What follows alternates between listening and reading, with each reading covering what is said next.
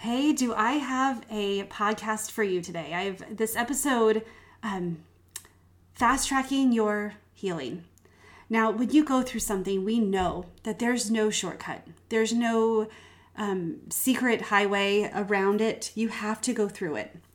But if you're intentional and if you understand your needs and you are ready to make cho- the choices, there are ways to fast track your healing. There are ways to, to sail through and actually come out the other side healthier than you started. Last week, we talked about choices and how just making that choice to heal starts a chemical reaction in your brain. Well, today I'm talking about a tool that really blew open my healing process and was able to help me target the areas that I needed to focus on first. So, listen in. Hi, friend. I am so excited that you're here to check out Her Restored Spirit podcast. If you've gone through something that has left you broken spirited, maybe it's a divorce, loss of a spouse, or even a child, loss of a job, whatever it is, I know there is restoration in your future. I'm a widowed mom, and I remember what it feels like to emerge from the fog to discover that my loss is not the center of my story, but it actually instilled in me a new hope a new understanding of faith, and a new strengthening in my heart, soul, and motherhood. I have finally understood that God has taken my test and formed it into my testimony, and that's why I'm here with you. I want you to step into your purpose, into a newfound joy, and to turn a new page in your book because I believe you are on the brink of full restoration, unlocking a confidence that you didn't know was inside you, and understanding how to live more fruitfully with purpose, joy, and permission to be washed in possibility. It's time, friend, to reclaim your restored spirit. Hey, and welcome back to Her Restored Spirit podcast. My name is Tammy, and I'm your host.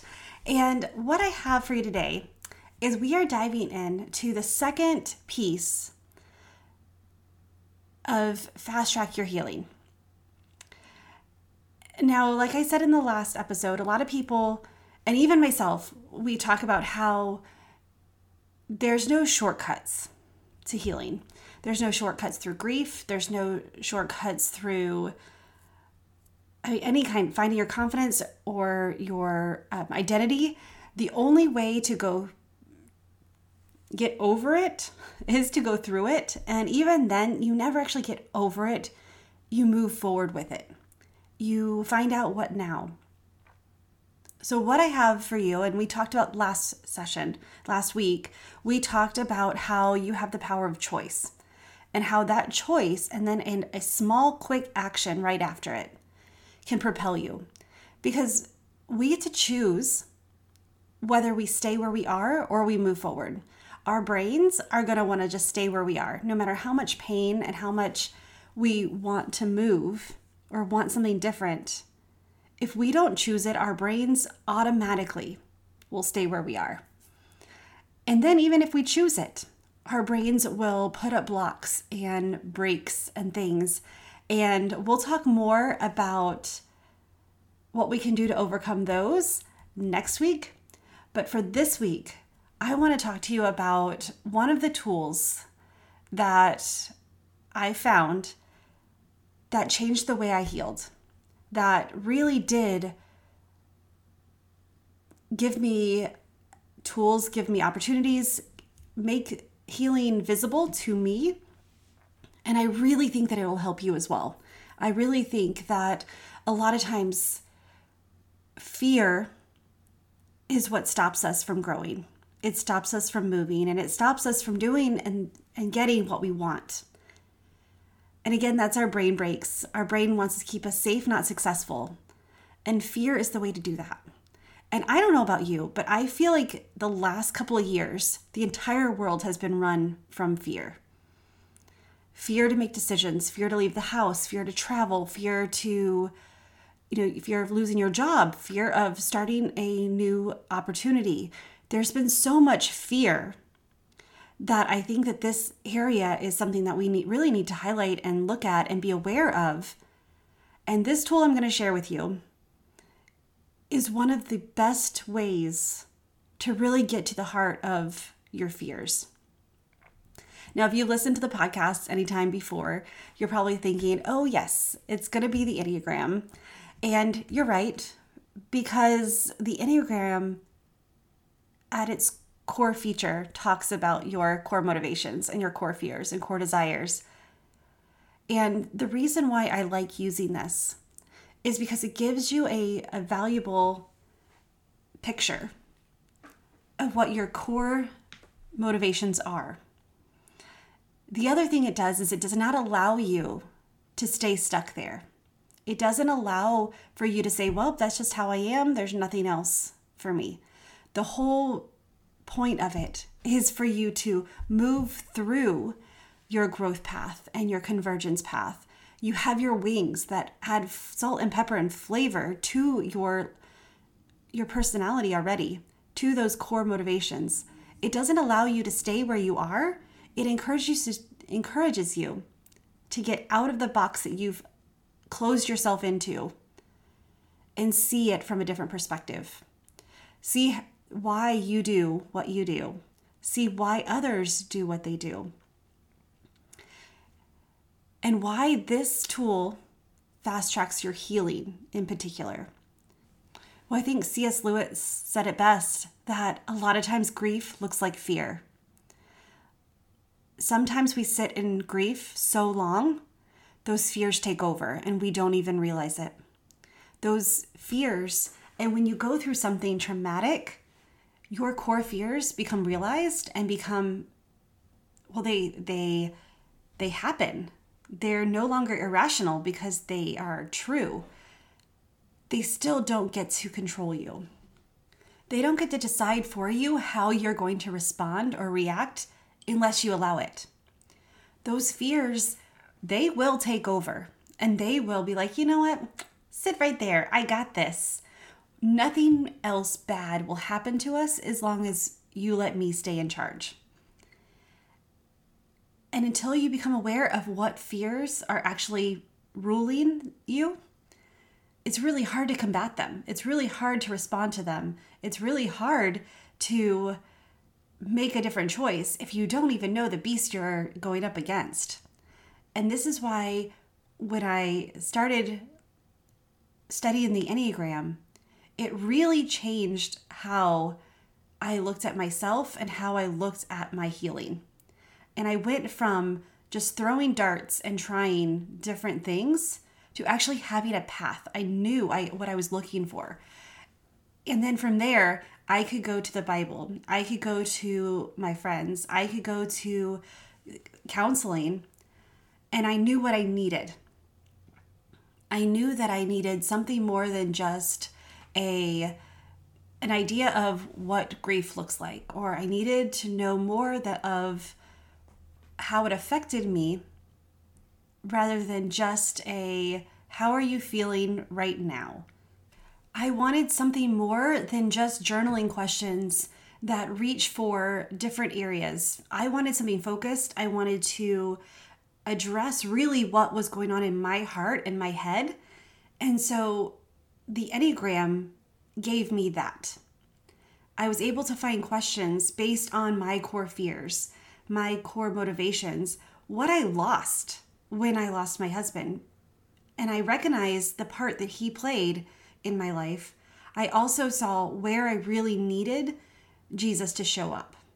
I saw where I really needed to focus and allow him to work in my life. And funny enough, but understanding your core fear will help you understand your grief, will understand the direction that you need to start in. Because it doesn't give you everything. I mean, it's a tool, it's a man made tool. This is not something that's end all be all, the only thing you'll ever need. But when we know better, we can do better. When we know what is ruling our hearts and minds, we know how to combat it. We know how to address it. We know where to give ourselves grace and where um, well we know specific prayers that we can take to god and have him answer we know where to go and keywords to go and find specific scripture or we could go and talk to friends and use vocabulary that really speak to our hearts. The flip side of that is if you have a friend in grief and you know what number they are, if you know, if you have a friend who's trying to heal, and let's face it, everyone's trying to heal something. We're all going through hard things. We're all, I mean, we're all coming out of this pandemic. And I don't even know if I'm allowed to say that we're coming out of it yet. I, I think that they're trying to keep it still as long as possible. But we're all healing from something. We all need to address fear. And by doing that, we empower ourselves to live the life that we really want, to be able to go from loss to life. And and again, I don't just mean grief as in loss of a loved one. If you under if you lose your job, your core fear is going to be like, "Girl, I got you. I know what we need to do. We will sit here, we will sit tight, and we will just we'll just wallow. If you lose your identity, the same thing. It's that fear that takes over. And so it's important. It, and I mean, fear is what I, I believe, and I can't, don't quote me, but I'm pretty sure it's one of the most talked about concerns in the Bible how we should not fear, how God is with us. And if God's with us, who can be against us? And, you know, with all things, with prayer and supplication, we go to God. That fear does not help us in any way. The antidote to fear is faith. And if you know the areas where you can focus in faith, then you know what areas you can set down fear intentionally. So, I'm going to talk a little bit today about each of the numbers and how fear may be addressed in your healing, may be addressed in through your grief, and just something to consider when you are trying to heal, when you are trying to get through this grief life, this raw pain. Because, like I've said, once grief is a part of you, you it never really leaves you. You may avoid it, you may mask it, but it's still part of the decision making process. It's still part of your story and your testimony and all of the things. It's still very much a decision maker in your life, whether you acknowledge it or not. But a lot of times, acknowledging it bringing it to your forefront, bringing it to your attention, recognizing where you're deciding or you're allowing fear to, to, decide versus what you really want. And so that's what this tool does. It helps you to recognize. So we'll start with type 8. Type 8 is the challenger. If you're a type 8, you're already skeptical, you're already protective and then the worst happens. You experience fear. And all of a sudden, that deep rooted emotional need and fear to of well the fear of being weak and powerless and and vulnerable and manipulated and left at the mercy of injustice consider how your grief can help you sink into those feelings, how you feel like those are the ones have, that have taken over. And then your desire of protecting yourself and those in your inner circle, well, especially if you've lost a loved one, all of a sudden, that realm that you were responsible for, you were not able to protect them. So, how do you respond? Do you say, okay, well, God's got this, and I don't need to protect anyone else? Or do you sink deep in and try to protect yourself and your family more and your inner circle more? And so explore how fear or how grief can morph into fear and, morph into feeling like you're not doing enough to protect yourself, that you're weak because these emotions of the loss have taken over. Then there's type 9 who they want the, they want the peace. And they want the, the their desire is to have this inner stability and peace of mind. Enter grief. There is no peace of mind.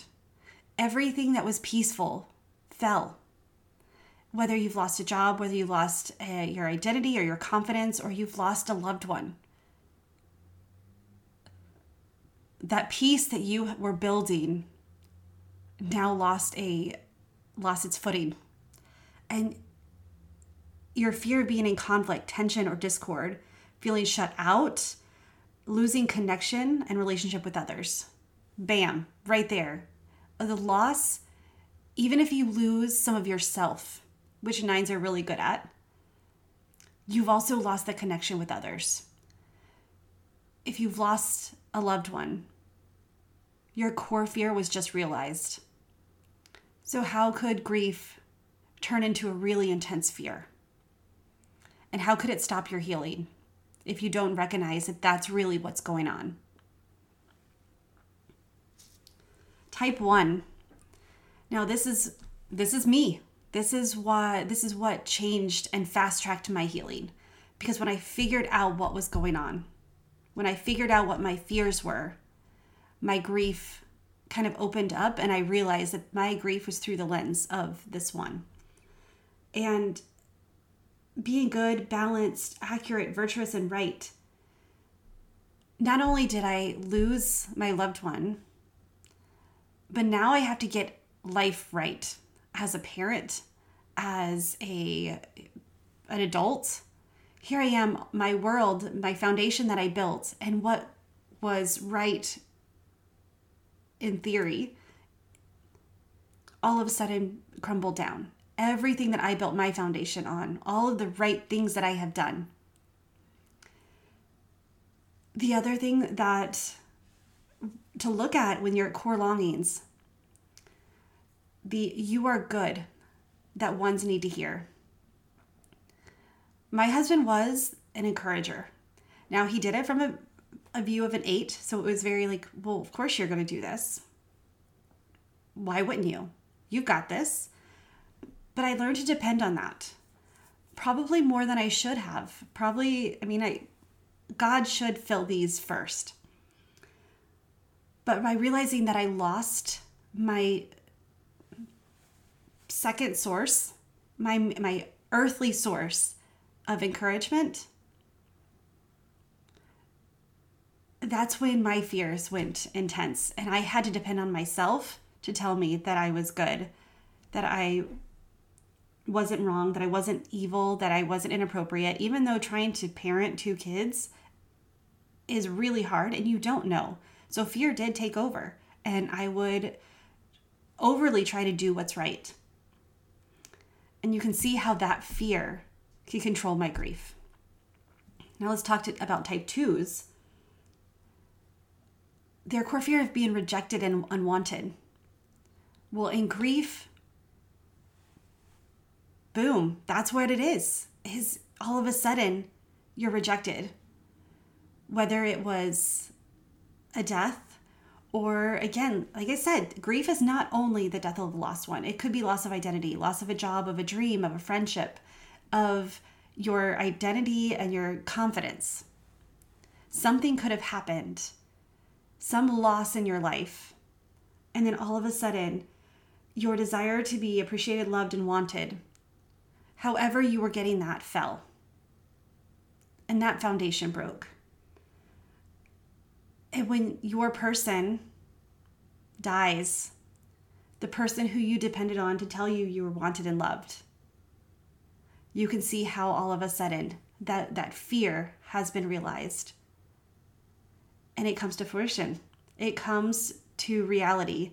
And then now you have to build a new decision making path, a new, you have to find new ways. And you can see how grief can turn into an intense fear. Type three, being exposed or thought as incompetent, efficient, or worthless.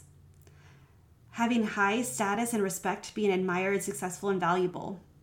That's your the core desire is having uh, you know respect and being admired well chances are the life that you've built got you those things, got you those desires, your core need, core longing of being loved simply for being you, all of a sudden is not like that, that, all of that that you built disappears, gone. And then you have to rebuild your foundation. You have to go through and see how this grief turns into that intense fear. So you have to ask yourself, what now? What do I need to do in order to get that foundation again, to get that feeling? And this is where, again, you can go to scripture. You go to wise counsel. You go to your friends and let them know, I really need to feel love for just simply who I am. They will most likely tell you that you already are. And so embrace that and and allow that to grow a new path, to grow a new foundation and become stronger because now you identify that that's what you need and you can search for it specifically. Type 4 is the romantic individualist. And they they fear being in, inadequate, emotionally cut off, plain, mundane. They they value being they they desire being unique and special. What if that one thing that gave you that disappeared?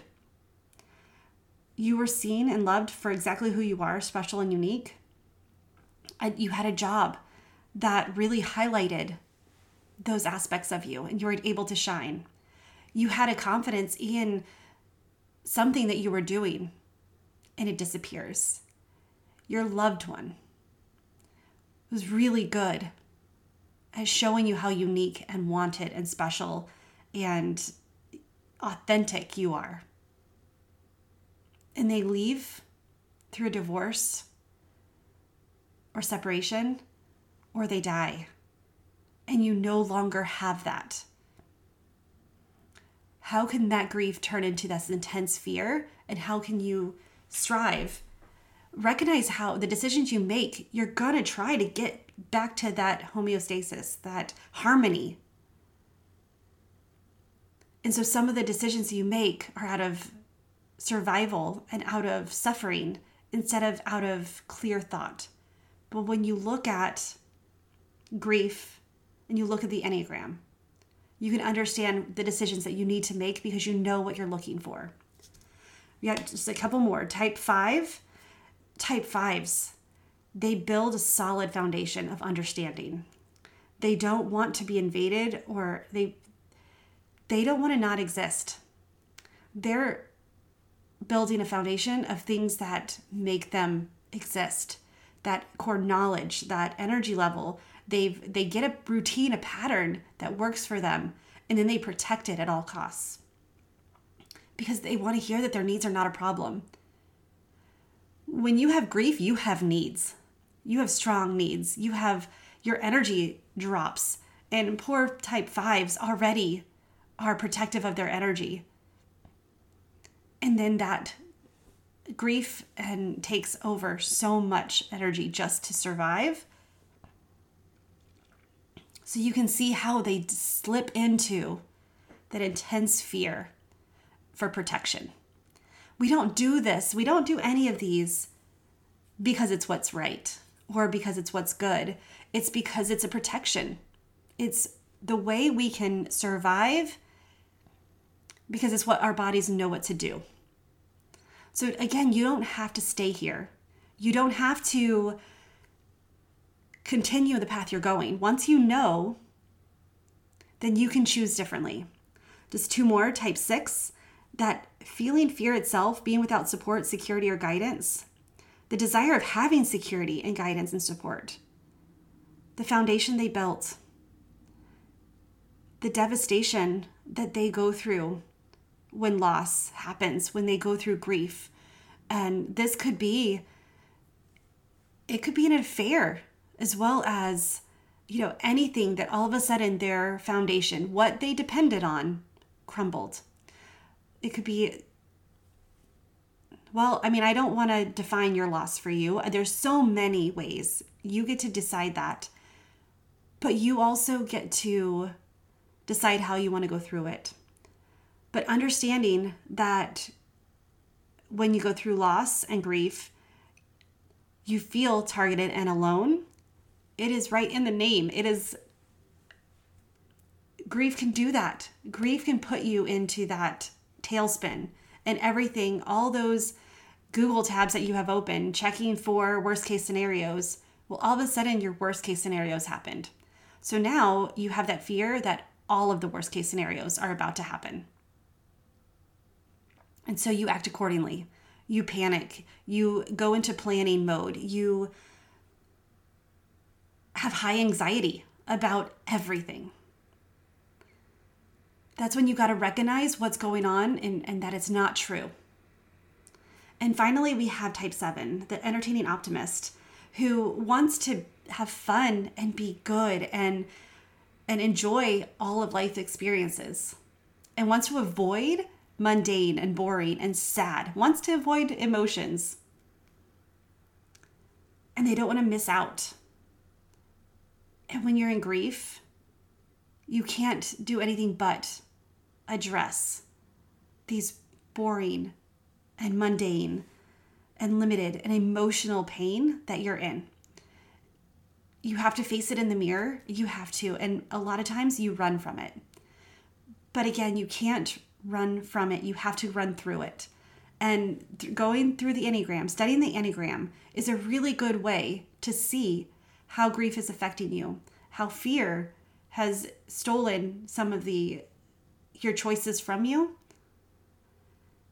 and what you can do in order to get back to that level that you need. How you can hear that you'll be taken care of when everything points to the fact that you're on your own now, that you have to depend on yourself. And it's not fun. It's not fun to go through grief. But life can be fun again, and you may not be able to see how. So, those are the nine types, and just a slight, a little bit about how grief plays a part in that. How grief can, how you can use the Enneagram to fast track your healing. And again, this is one of the primary tools that when I started focusing on this and getting serious and realizing, okay, why do I do what I do? And what am I missing? What is my fear? What is my desire? What is my longing? I was able to intentionally pour into those areas of my life through scripture, through prayer, through wise counsel, through reading. I could find things that talk specifically about what my core fear was and how to combat it. I acknowledged it. I knew that I was really not acting in a way that I wanted to. I was acting in a way that protected myself. And I was in a place that I didn't need to be protected anymore. I was able to step out and start acting in ways because I I was ready. And I knew that those fears were lies, that I did not need to focus and, fun- and function through that. That yes, it's scary at first to make those choices, and you don't know what it looks like because you've never been here before. But when you understand those core needs, you can answer those and you can not, not only live, but you can thrive. You can heal at such a faster rate when you know the areas that you need to heal first. That the lens that you see things through. And if you're ready to do that, are if you're ready to say yes to yourself, and coaching is a vulnerable thing. Going and telling someone I need help is not easy. It's a choice that you have to make. But if you did, what could your life look like? What could your healing look like in a few months rather than the years that it could take if you try to do it on your own? The years that it's taken already. And so much of this, you know what you need, but sometimes you need someone else to point it out to you. You need someone else to encourage you. You need someone else to help you point out where you're acting in fear rather than love and kindness and faith. So if you want to say yes to yourself, and saying yes to yourself is probably one of the hardest things, hardest steps to do, reach out to me. Let's do this together. Let's not wait one more day, week, year month, whatever, before you say yes to yourself and say yes to those around you. Because by healing yourself, you're able to heal those around you too. If you have kids and you want to show them what it's like to have a a thriving life through circumstances, because we know life is is full of trials and hardships, and we choose to live through them. We choose to thrive through them, or we choose to allow them to control us. So don't make that choice to be controlled anymore. And reach out to me. You can reach out to me. There's a link in the show notes. You can go to my website. You can go to my Instagram or to my Facebook page at Tammy Marie Coaching and sign up for a, a call with me. Let's talk about what saying yes to you could look like. And with that, I'll see you or talk to you next week.